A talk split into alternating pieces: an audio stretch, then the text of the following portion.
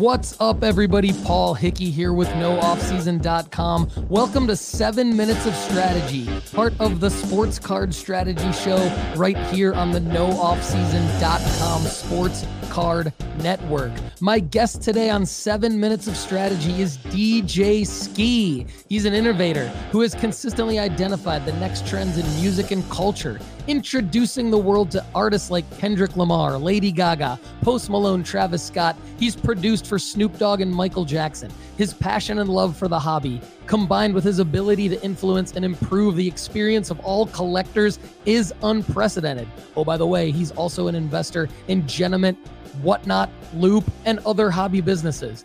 Why did he create a card with U of M running back Blake Corum? What does he look for when investing in hobby businesses? What is his latest venture, TheRealest.com, all about? What makes game used and stage used memorabilia valuable, and why witness based authentication is important?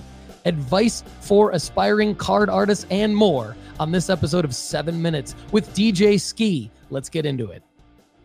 DJ Skee, welcome to the Sports Card Strategy Show and the NoOffSeason.com family. So pumped you're here, man. How you doing? I'm doing great, man. Excited to be here. Thanks for having me, Paul.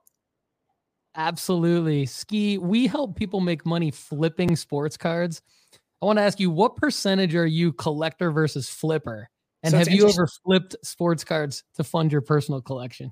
Yeah, so it's interesting. Um, I launched a fund called Mint 10. So um, I've been able to segment my personal collecting with my investment collecting. Anything that's for an investment, I've done through through the fund, and uh, anything that's personal, i.e., anything all the Minnesota stuff, generally is uh, through through myself. So uh, so yes, experience on on on uh, definitely flipping and buying cards. So. I love Mostly that. buying, not Minnesota. flipping as much, to tell you the truth, because we we like holding. We still think that, especially given you know the market circumstances the past couple years, we think that you know, and, and the where we see the future going, we've been holding a lot of things versus letting anything go recently. That's awesome. I want to unpack that later on. Um, real quick, you mentioned Minnesota. I, I know also that you're a U of M fan. And so I want to say quickly, as much as it pains me because I'm an MSU graduate, uh, congratulations on the Let's national go. championship. It's, it's so funny. I, I, started working with the with the University of Michigan uh, a few years ago. Harbaugh reached out because I do a lot of entertainment in the sports world, and um, first game I ever did was the Ohio State game that they won uh, in 2021 um, which was the first time they had entertainment at the big house during the game and a DJ. And um, since then, we've amped it up. And I'm fortunate enough to say that I've been undefeated since I've been there at all those games. So, um, I, and that's why I'm like debating. I'm like, is this it? Like, I can't like one any higher. Like, do I retire? Do I step away like as a hero right now? Right? No, so. we need you to come over to Michigan State. We need to. I need to talk to some people at Michigan State. We need to get DJ Skee over there because Let's if you're go. undefeated at U of M, we need you. Let's uh, go over in East Lansing, baby. So love it. I love it. Happen. I just love sports. I love the entertainment element. So it's been, it's been great, such man. a fun run, man. So. That's great. So, real quick on that note, talk about the Blake Corum card. You just designed a, a card yeah. with Blake Corum and that NIL release. Can you hit on that real quick? Yeah, 100%. Um, I've got a new business called The Realest. Um, it's an authentication and kind of collectible company uh, focusing on on site authentication, witness based, where we are witnessing artists, um, athletes, etc., uh, documenting things very similar to the way that MLB's authentication does, which I think is the best in the industry. And, and we're taking that to other sectors. Um, it's powered by some former MLB authentication executives as well. Um, so, teamed up with Blake, we're going to be auctioning off some other items that you'll see from him in the future, game worn things etc. But to take advantage of the the the we what we knew was coming from the Rose Bowl and what we hoped from the national championship, and him just being a good guy and us, we've been talking about doing a card with with Michigan guys for a long time. It kind of came together perfectly. So teamed up with him to create this, you know, this this really cool card that uh, you know designed, and um, we're having him autograph a serialized number 200 of them, and and you know we did an incredible run. Like fortunately, like Blake was the hero of the the Rose Bowl and the MVP of the the national championship game um, for Michigan, so it, it, worked out perfectly. It's a really high quality, really cool card um, that, that we're what you know that we're doing witness based authentication, which means one of our representatives is there documenting, watching him doing that and assigning our, our, our gold seal to that item. And it's in direct partnership with Blake. Um, and it's sold on his site and at therealest.com. So it's such a fun project and, and just the start of more that we'll be doing with Blake and many other athletes. Awesome. It is a sweet looking card. And speaking of sweet looking cards, you have designed cards for Topps. You have Skee companies, which includes Coffee Breakers and Mint 10, which, for those of you who don't know, includes collectible, wax, and Genamint. You're an angel investor in specific companies in the hobby like Whatnot, Loop, and culturally significant businesses like StockX and even Underdog Fantasy. And that's like not even 1% of what you have going on. So I wanted to ask you, what are the top three factors you look for when starting or investing in a sports card hobby related company? Sure. So for us, it's it's I think number one boils down to the team, right? What I've learned over the years, right? Like you can have the best idea in the world, but you need the team that can go out and execute that. So I'd rather invest in um, in a decent idea with a great team because I trust that they're going to figure it out versus just a great idea with an, an unseasoned team. So I think that that's first and foremost. Um, secondarily, is like figuring out a problem that has real that's solving a real world issue and real has real world implications um, and that, that means like look there's a lot of things that make sense on paper but when you take them through the consumer journey that there might be places that you know a is somebody really going to go out of their way to use this? Does this make a difference? Is this something that can be duplicated easily by a competitor?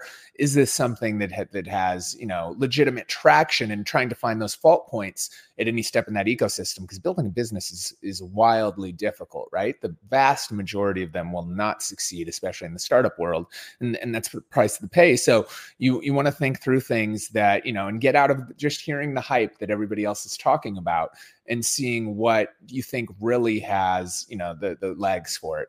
And then lastly is things that i can really you know that that I believe in and passionate about and that I can add value to, right? Like um, if it's a space that I'm like with sneakers, StockX and Dan Gilbert's team reached out to me because I was had a huge sneaker collection and um, was kind of a, a figure in that world and scene, and they wanted to add the credibility and get the knowledge from from from those that were in it.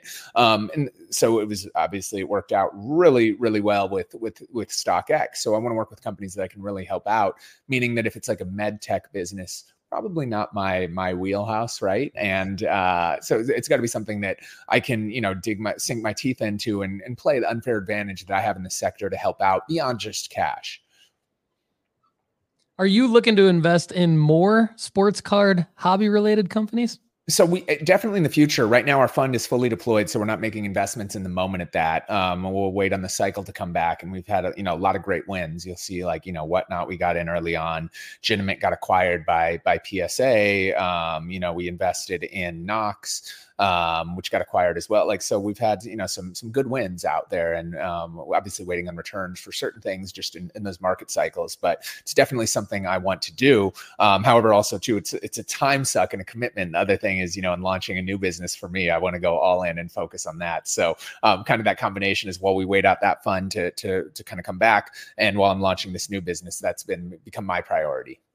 Talk real quick about that new business since you brought it up yeah so the realest.com so again we thought that like you know in going through and investing in all these companies right? Like i saw i started looking at like what drove the value of game used and stage use memorabilia. And similar to art or anything else the value strictly goes down to provenance the Michael Jordan jersey that sold for $10 million on Sotheby's is no difference material wise than one that you could buy for 250 bucks from, from Fanatics. The difference is the fact that Michael wore it in the game and the level of provenance was that high. Now, under that, we found other jerseys that might sell for 20 grand that claim to be game worn, but don't have a high quality provenance. And in looking at like what certificate of authentications were, it was things that were, it's literally like I, Paul, in my professional opinion, think that Michael Jordan wore these shoes. Like no licensing, no legitimacy, no science and data behind them, ripe to fraud. The FBI estimates that up to 90% of items in the marketplace are fraudulent, which is wild when you think about it. And in looking at programs, photo matching, as we've seen, is so easy to, to do. Like there's so many ways to get around that from recreating items, right? To, to, to match a photo to what we've seen with people faking photos in Photoshop and, and using them to line items up. We think witness based authentication with trusted third party people that document the whole way. Uh, don't have an incentive and that upside is the only way to go. Um, MLB's authentication program is probably the best in class. And that was kind of where we took the foundation from and have taken that to another level and not even focusing just on the primary sales, but on the secondary sales. We have a really unique um, covert marking kind of fingerprinting tool that we use that we can revalidate things in perpetuity. Um, so we can not only guarantee items at the initial sale, but on each subsequent secondary sale. So we're really excited about that business. We launched a big auction with Megadeth to end last year on the music side. We just launched the Blake Corum drop, and you'll see us working with a lot of other teams, players, leagues, um, artists, athletes, and uh, film and even TV companies. So you've infused hip hop culture into so many of your card designs from Topps Project 70 and 100 card designs. Some of my favorites, I'm just going to list off my favorites here. Yeah, There's so many of them. Acuna, AT ah, Aliens. Oh, that's my favorite one, I think. Is that, that your favorite one? That and the, the Ohtani are my favorites. I mean, I've got the Jackie Robinson BIG Life After Death, the Mookie Betts NWA Death Row, Kendrick Lamar, uh, the Mike Trout Death Row records. I bought the Mickey Mantle Marshall Mathers LP. I mean, the Byron Buxton DMX, Kirby Puckett Purple Rain. There's just so it's there's so many where you've hit the culture along and infused that in with the sports cards. Uh, these cards all sold out on topps.com fairly quickly and consistently sell well on the secondary market as well. I'm sure this type of mainstream success didn't come overnight for you. Can you talk about the journey and what are the top three things you want to tell our audience about who may aspire to create card art like this for a major sports card manufacturer? Sure. So I'd always, you know, it was funny is uh, I, have always been an artist, right? And like in a creative and, and it spans multiple things. Obviously I made my name primarily in the music industry as a DJ. Um, but it's part of that, right? Like if you look at my journey, I, you know, started off in the mixtape realm and, and, DJ sector, right? And in mixtapes, we were photoshopping and creating our own covers and like creating these wild things, especially if you look in like the the early 2000s. Um, you, will see a lot of those ones that I've did with, you know, Kendrick, with Game, with Snoop, with all these artists over the years. Um, so when Topps approached me, I was obviously a huge card fan. I, I they actually I was doing some content for them around um, around the first uh, project 2020 that they did. And they told me they were going to do project 70 i was like i'd love to be involved. And then i started I, it took me a while because i was like what am i going to do? I didn't want to just like design like a card and something. I didn't think that that was special and that was what was going to be my unique voice right? And i didn't think that would make sense. And then i was like i'm overthinking and it's obvious let's let's remix these covers right like let's take sports and music which is what I do, right? Like running entertainment, the Vikings, for Rams, University of Michigan, um, Twins, et cetera, all these different places. I think that, you know, I was like, let's do the same thing with cards. Let's take iconic, you know, artists and, and album covers and pair them and put athletes in them, right? Let's take Ronald Acuna Jr. and put him in the ATLiens cover, which is one of the craziest covers of all time, right? Let's take um, Byron Buxton and you know the BUX, DMX, DMX that just passed. Um, let's put that together. Let's take Prince, Kirby, Kirby Puckett, Purple Rain, right? Like Deion Sanders, Migos, Culture, like all these things that lined up and, and remix them, right? And and it fortunately it really connected. I think the storytelling that I tried to do and all that, like there's so many hidden elements that I put in each card. Like there's so much time spent on just the thought process behind them.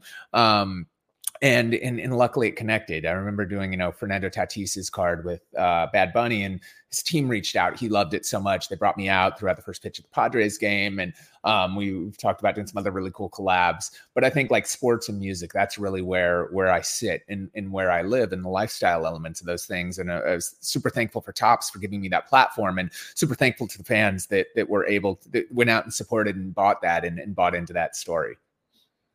I could talk to you for hours and hours, man, but uh did a great job just staying true to yourself, staying organic to yourself and uh it shows in how well everyone in the market connected with those cards. So you, DJ Skee, thanks so much for joining us on the Sports Card Strategy Show here on the No Off Season dot com sports card network. It was awesome having you, man. Paul, you're the man. Thank you so much for having me. Thank you all for the support. That was seven minutes that turned into 13 minutes of amazing strategy with our guy DJ Skee. Thank you so much, DJ Skee, and my guy Q Harrison and Andre for lining all of this up with our new friend of the Sports Card Strategy Show, DJ Skee. Thanks all of you for watching and listening and for all of your support of the nooffseason.com content network. Please subscribe to the YouTube channel at youtube.com slash Paul Hickey. Drop a comment below. Let us know how we did. And if you have any requests for guests on seven minutes of strategy, I want to know. Thanks so much. Have a great day. We'll see you again soon.